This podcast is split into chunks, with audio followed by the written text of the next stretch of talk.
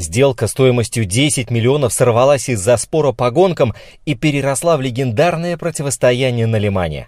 Он готов был продать фабрику американцам при условии, что за ним останется контроль над гоночной командой. Энцо водил как настоящий безумец. Ему просто нравилось сажать гостя в машину и пытаться напугать. Америка вознамерилась отправиться в Европу и обогнать Энцо Феррари в Лимане и сделать это на машине с логотипом Ford. Что касается Ford GT40, то величайший американский суперкар остается одним из самых популярных среди коллекционеров автомобилей в мире. Всем физкульт привет! Меня зовут Роман Антонович, и я спортивный журналист Латвийского радио 4. Спорт многогранен, и он открыт для всех – профессионалов и любителей, болельщиков и их соседей – подкасте «Спорт сегодня» мы будем говорить о спорте, узнавать о спорте и даже заниматься спортом. Слушайте, подписывайтесь и делитесь. Эти действия, кстати, тоже считаются спортивной активностью. Сделка стоимостью 10 миллионов долларов сорвалась из-за спора по гонкам и переросла в легендарное противостояние на Лимане – Форд против Феррари, благодаря голливудским мастерам на слуху у многих, что и говорить при участии Кристиана Бейла и Мэтта Деймона, это один из самых успешных современных коммерческих фильмов о спорте. Он собрал в прокате 225 миллионов долларов при бюджете без малого 100 миллионов и получил два Оскара. Но что для нас важно, значительно повысил интерес зрителей к знаменитой гонке «24 часа Лимана». В свою очередь, в книжном варианте об этом событии рассказывает американский писатель Эй Джей Бэйм «Форд против Феррари. Самое яростное противостояние в автогонках». И даже если историю выступлений Феррари и Форд в Лимане вы неплохо знаете, все равно эта книга обязательна к прочтению всем, кто интересуется историей автоспорта. Причем написана она так, что будет интересно в том числе людям, далеким от гоночного мира, потому что в центре ее внимания личности, а не машины. Но не будем долго задерживаться. Один из самых интересных эпизодов в этом противостоянии двух F – знаменитые переговоры между Энцо Феррари и представителями компании Ford о продаже итальянской марки. Беспрецедентное по размаху и амбициям коммерческое событие. Как тогда, так и сейчас, в эпоху, когда проворачиваются и не такие сделки. Итак, феврале 1963 года официальные лица из немецкого филиала Ford в Кёльне получили таинственное письмо от консула Германии в Милане. В нем сообщалось о том, что небольшая, но известная итальянская автомобильная фабрика выставлена на продажу. Не было упомянуто никаких имен, Письмо попало в руки финансового директора Форд в Кёльне Роберта Лейтона, который сначала предположил, что речь идет об одном из обанкротившихся предприятий, пострадавших от нестабильности экономики. Но, наведя справки, он выяснил, что речь шла о производителе самых известных спорткаров и автомобилей для Формулы-1 в мире. Лейтон переслал письмо в Дирборн, сопроводив его комментарием, что письмо находится именно в том виде, в каком получено, и заодно выразил сомнение, что оно вообще представляет реальный интерес. Тем не менее, как настоящий делец, он допустил вероятность наличия неизвестных ему аспектов. И так совпало, что совсем незадолго до этого Ли Якока и главный инженер его подразделения Дональд Фрей обсуждали возможность покупки фабрики Феррари – Большинство американцев никогда не видели воочию автомобили Ferrari, но при этом немало знали о них. Эти три волшебных слога означали красоту, секс, деньги и славу, но в первую очередь скорость. Феррари. Единственный способ, каким Якока мог быстро придать все эти качества машинам Ford, это просто купить их готовыми. Боссу пришлось предложение по душе. Такая покупка укладывалась в стратегический план Генри Форда II по завоеванию Европы. К тому же он прекрасно был знаком с чарующей силой этих машин. Еще за 11 лет до этого Энцо Феррари подарил ему черную лодочку Феррари 212 Баркетта. Это была изящная машина с простыми и чистыми линиями силуэта. Генри II не удержался и добавил маленький штрих от себя. На итальянские спецованные диски он установил американские гоночные шины Firestone с белой полосой по наружному контуру, что вместе вызывало смутные ассоциации со звездно-полосатым флагом. Если будущее было за внешним рынком, а победы на гонках конвертировались в продажи, то Феррари могла стать блестящим стратегическим приобретением для Форда. Якокко получил добро на изучение этой возможности. И вот уже спустя месяц с лишним после описанных событий в офисе Франка Готци, правой руки Энца Феррари, раздался телефонный звонок. Готци шел 32 год, он был одного роста со своим боссом, так же, как и тот уроженцем Модены, а его женой была дочь цирюльника Антонио, который ежедневно брил Феррари. Ко всему прочему, он получил юридическое образование и был весьма сообразителен. Итак, телефонный звонок. Мгновение Готце колебался, снимать ли трубку. Звонок застал его в редкую минуту отдыха, когда босса не было рядом. Однако чувство долго перевесило, он положил на стол кроссворд и отставил чашечку кофе. Звонивший говорил по-итальянски, но с американским акцентом. «Это Филмер Парадайз. Мистер Феррари у себя?» Готце ответил, что готов принять для него сообщение. «Я не понял, он на месте или как?» Его нет. Тогда передайте ему, что я звонил узнать, можем ли мы договориться о встрече. Вернувшись на фабрику и получив сообщение, Феррари погрузился в раздумья. Что-то явно затевалось. Он знал Филмера Парадайза, президента Форт Италиана. В общем, он дал добро и велел назначить встречу в старом офисе в Модене. Разумеется, все при максимальной секретности, в том числе внутри компании. Встреча состоялась через два дня, и Энцо Феррари подтвердил свой интерес к сделке. По его утверждению, выбор пал на Ford Motor Company, поскольку он восхищался ее основателем. Он готов был продать фабрику американцам при условии, что за ним останется контроль над гоночной командой. Заниматься гражданскими машинами он больше не хотел. Энца никогда не ощущал себя промышленником, скорее конструктором. Развитие производства его интересовало только в том случае, если им будут заниматься другие люди, не он. Но в том, что касается создания гоночных автомобилей и управления ими, Энца желал иметь полную автономию, и это не обсуждается. Paradise сообщил о результатах встречи в Дирборн. На следующий день группа специалистов уже готовилась к отъезду в Италию для выяснения деталей. Одним из них был Рой Лан, 38-летний англичанин, любитель шикарных костюмов и нагрудных платков. Лан был единственным инженером Ford в США, который имел опыт конструирования стильных европейских автомобилей.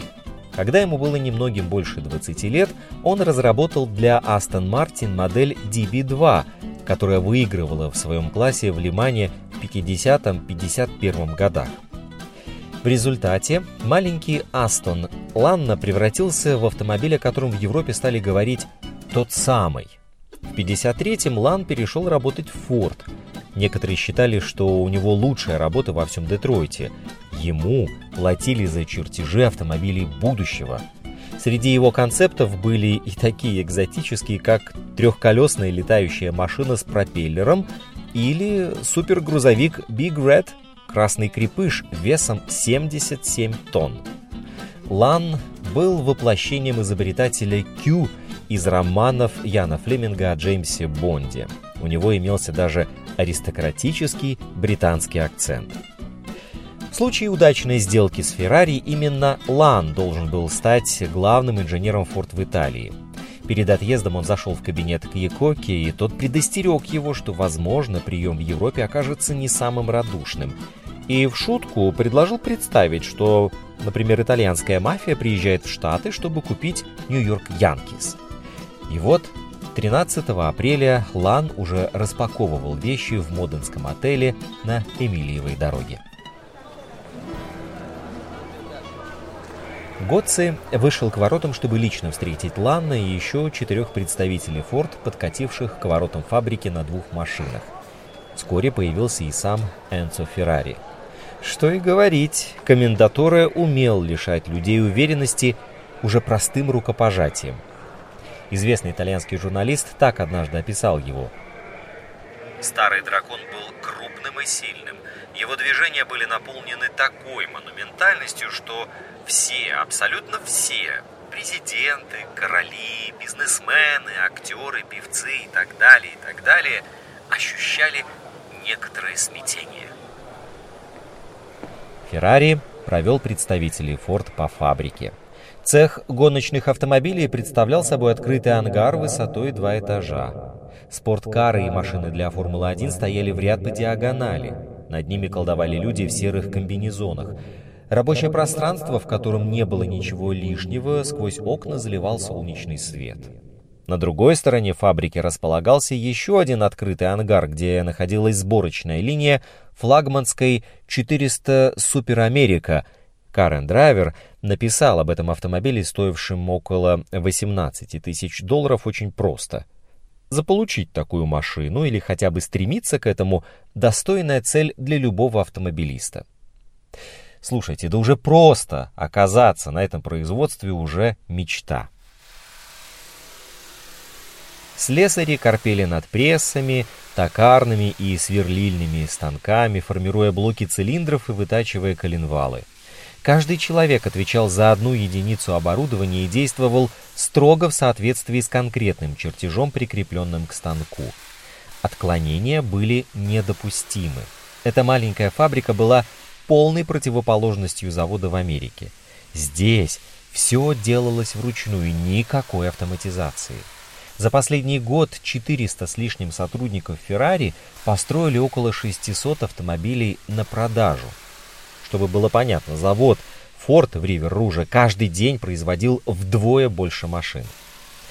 Когда Феррари и Гоцци продемонстрировали гостям аэродинамическую трубу, американцы только усмехнулись.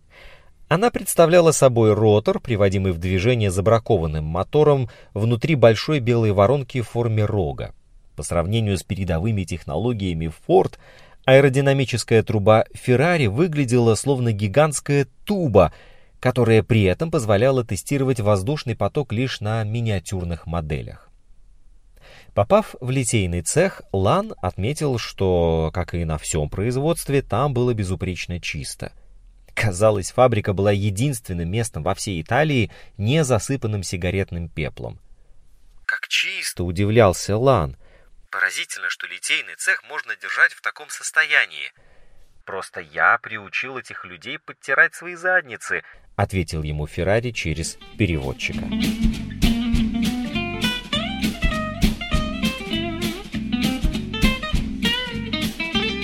В начале мая в Италию для завершения сделки прибыл Дональд Фрей, правая рука Якоки. Продавец хотел получить 18 миллионов долларов, сущие гроши по сравнению с личным состоянием Генри II, которое оценивалось тогда почти в полмиллиарда долларов. Фрею исполнилось 39, но выглядел он лет на 10 моложе, в том числе и потому, что зачесывал свои темные волосы на пробор. Однако с первой же встречи Феррари понял, что за этим холеным лицом и изящной оправой очков скрывается въедливый и блестящий ум. Фрей получил докторскую степень по металлургии в Мичиганском университете. Среди сотрудников Ford его любовь к автомобилям была так же известна, как и умение Якоки продавать их. Фрей и Феррари нашли общий язык. Они часами обсуждали различия между американскими и итальянскими машинами. Энцо делал наброски логотипов, пытаясь соединить в них названия компаний.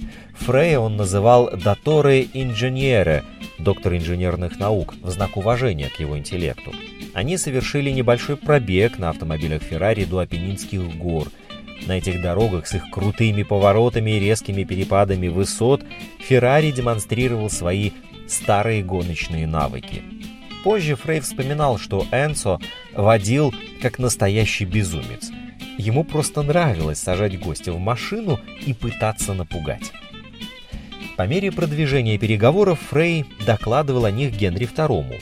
Людям Форда и в голову не приходило, что вся эта сделка может быть тщательно продуманной уловкой, а Энцо Феррари преследует совершенно иные цели. Тому времени информация о переговорах между Форд и Феррари уже попала в заголовки мировых газет. Эта сделка должна была стать самым необычным слиянием в истории автопромышленности.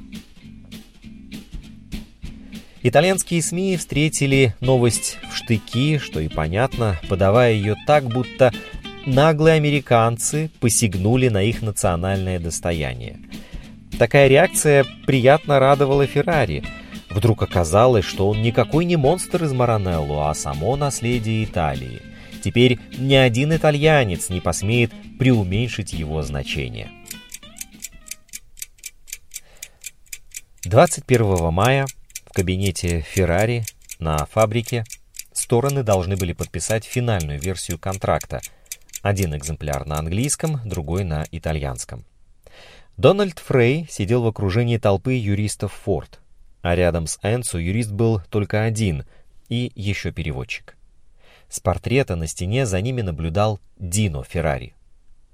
Цена соглашения упала до 10 миллионов долларов, почти вдвое от той суммы, которую запрашивал продавец. Однако никто Ford Motor Company так и не задался вопросом, почему Ferrari пошел на это.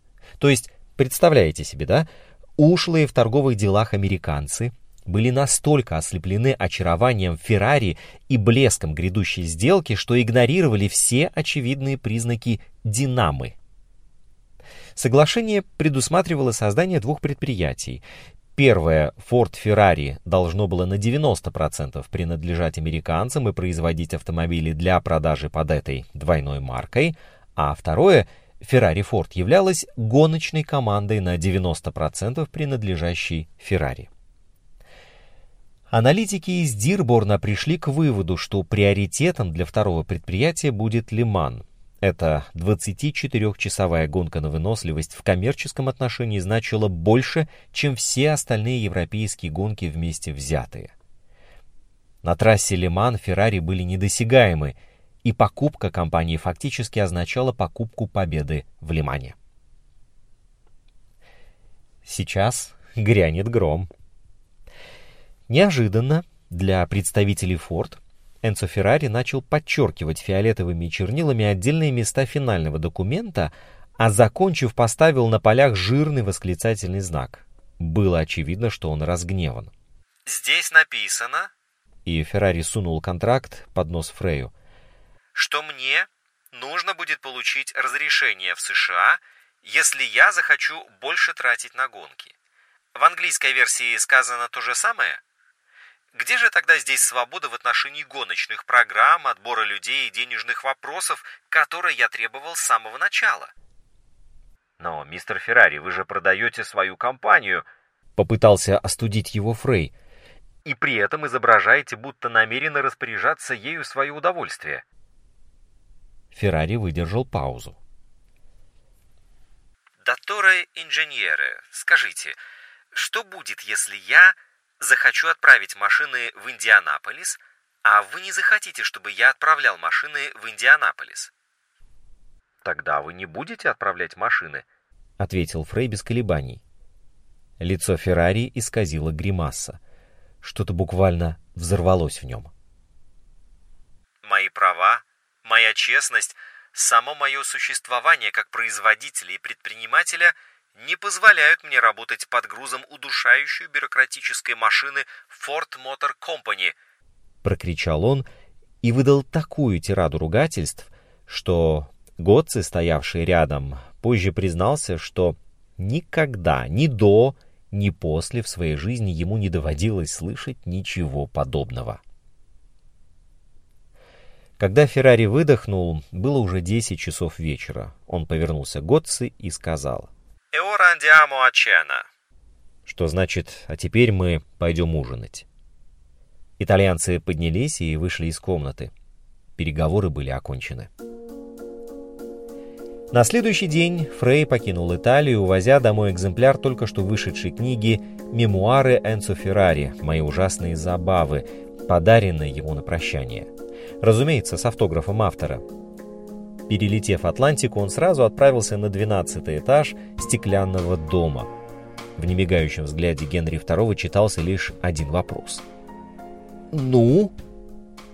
На который был лишь один ответ — признание поражения. Позже, в обеденном зале пентхауса, он подробно рассказал о своей поездке в Италию. Босс впервые пригласил Фрей отобедать здесь, и впоследствии Фрей опишет эту встречу как самый долгий обед в жизни.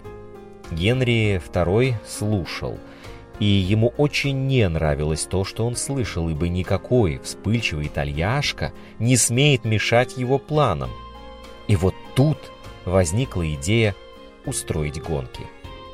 И вот тут до Фрея постепенно стало доходить, что означают эти слова и какая роль во всем этом уготована ему. Причем Форд готов заплатить за победу любую цену, и вторые места отныне были неприемлемы.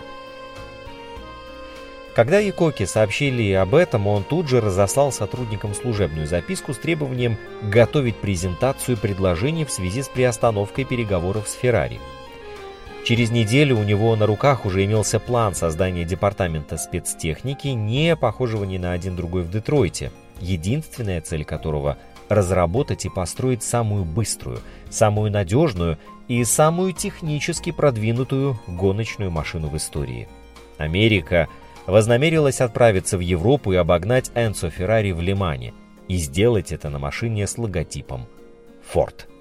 Так началось создание гоночной машины GT40.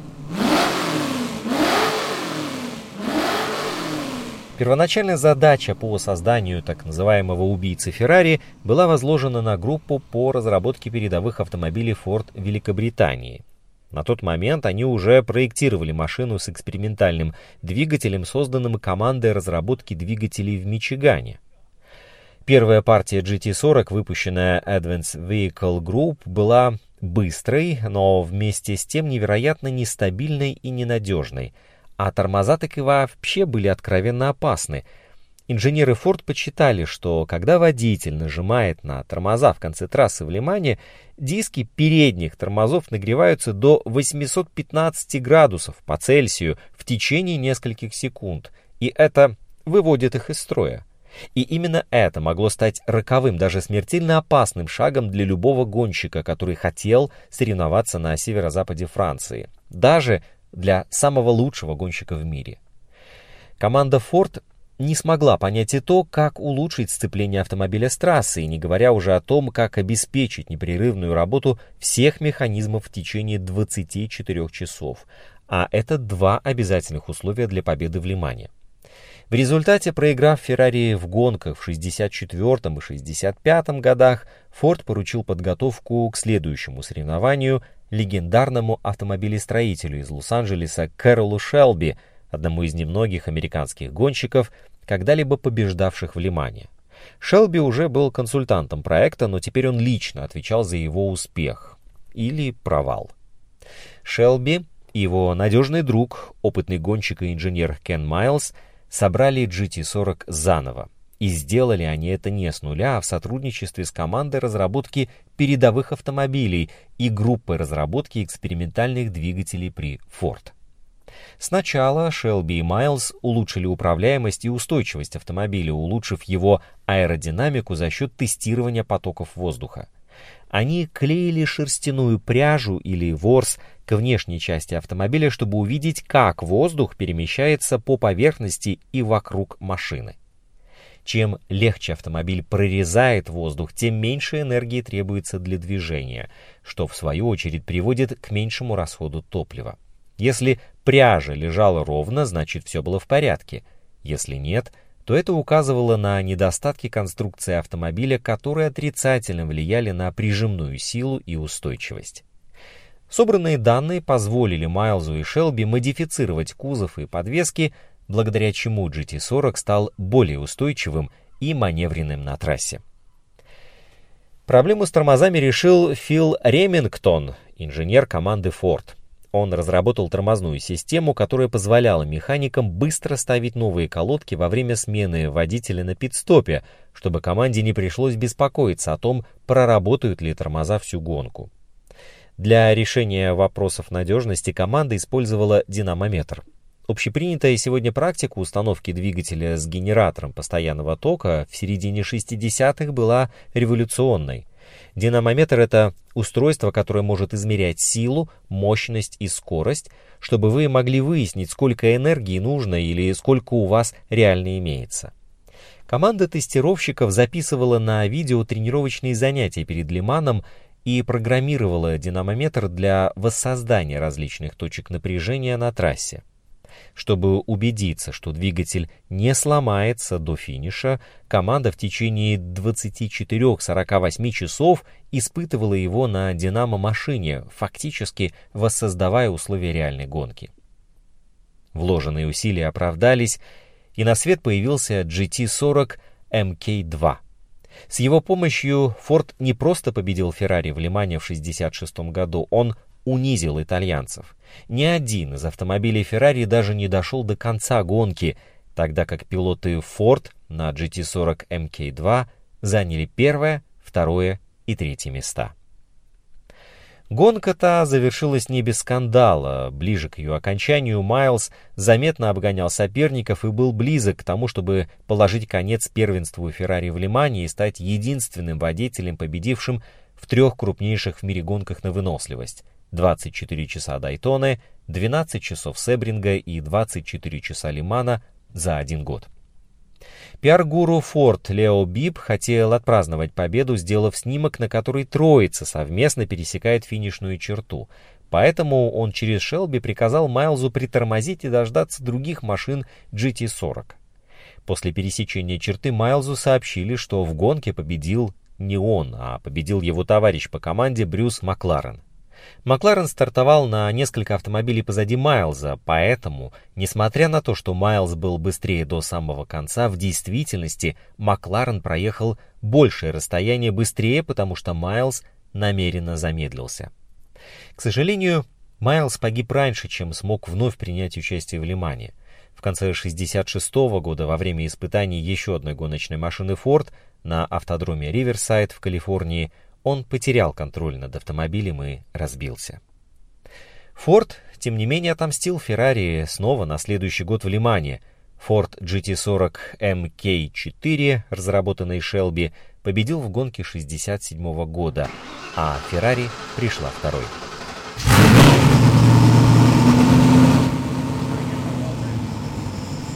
Что касается Ford GT40, то величайший американский суперкар остается одним из самых популярных среди коллекционеров автомобилей в мире, и от его начальной цены у любого водителя волосы встанут дыбом. И сказать? Стоимость современной модели 2020 Ford GT начинается от 500 тысяч долларов, тогда как гоночные Ford GT MK2 продают за миллион двести тысяч. Это первая машина с завода Ford стоимостью более миллиона долларов. Похоже, месть все еще окупается, хотя Ferrari тоже не сидит сложа руки, а эволюционирует в своем русле. И весьма успешно. Инстаграм подкаста «Спорт сегодня» at lr4sport. Домашняя страница радиоканала lr4.lv, страница в Фейсбуке «Латвийское радио 4», Слушайте, подписывайтесь и делитесь. Мы с вами скоро встретимся вновь.